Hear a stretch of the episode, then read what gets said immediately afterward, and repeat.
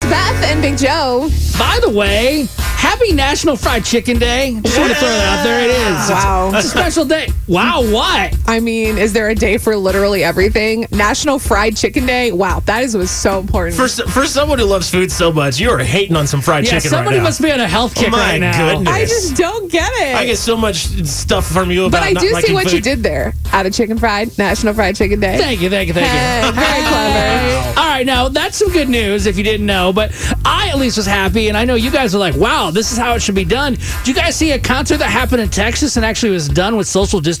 Yeah, I was up in Round Rock. I don't know if that's up or down, but I drive up there. Um, that's where they have down, those. up, down. They have these really big donuts. Anyways, um, that's where Granger Smith did a concert over the weekend at the Express. Their baseball team. They had a Fourth of July game.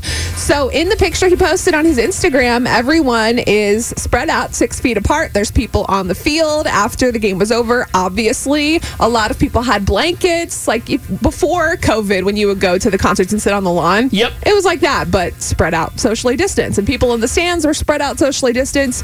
He did a performance and he commented um, about how this could be a great blueprint for concerts in the future. He says, Music can heal, music can restore, music can save lives. We can make sure music still gets delivered with cooperation at all levels of an event like this. Yeah, I think Ranger Smith and his crew did an amazing job. Everybody at that baseball field did a great job because it's weird, it's different, but you know what? Like, I would have felt totally safe being at that show. Yeah, and the thing is, if you don't don't feel safe, you don't have to attend. But for people who do, they went. They had a great time. It looked like they they practiced all the proper precautions, and I think it's a great temporary solution for something that we would be otherwise doing without for such a long time. All right, well, hopefully we can do that here in San Antonio. You know what I mean? Get some baseball games, obviously, that are not happening now. I would Let's do some prefer- concerts. If we could maybe do it somewhere where there's like an awning or some type of shade, because Oh, of it course. was very hot on Saturday. I need some sun distancing as well. Can I bring an umbrella? Wow.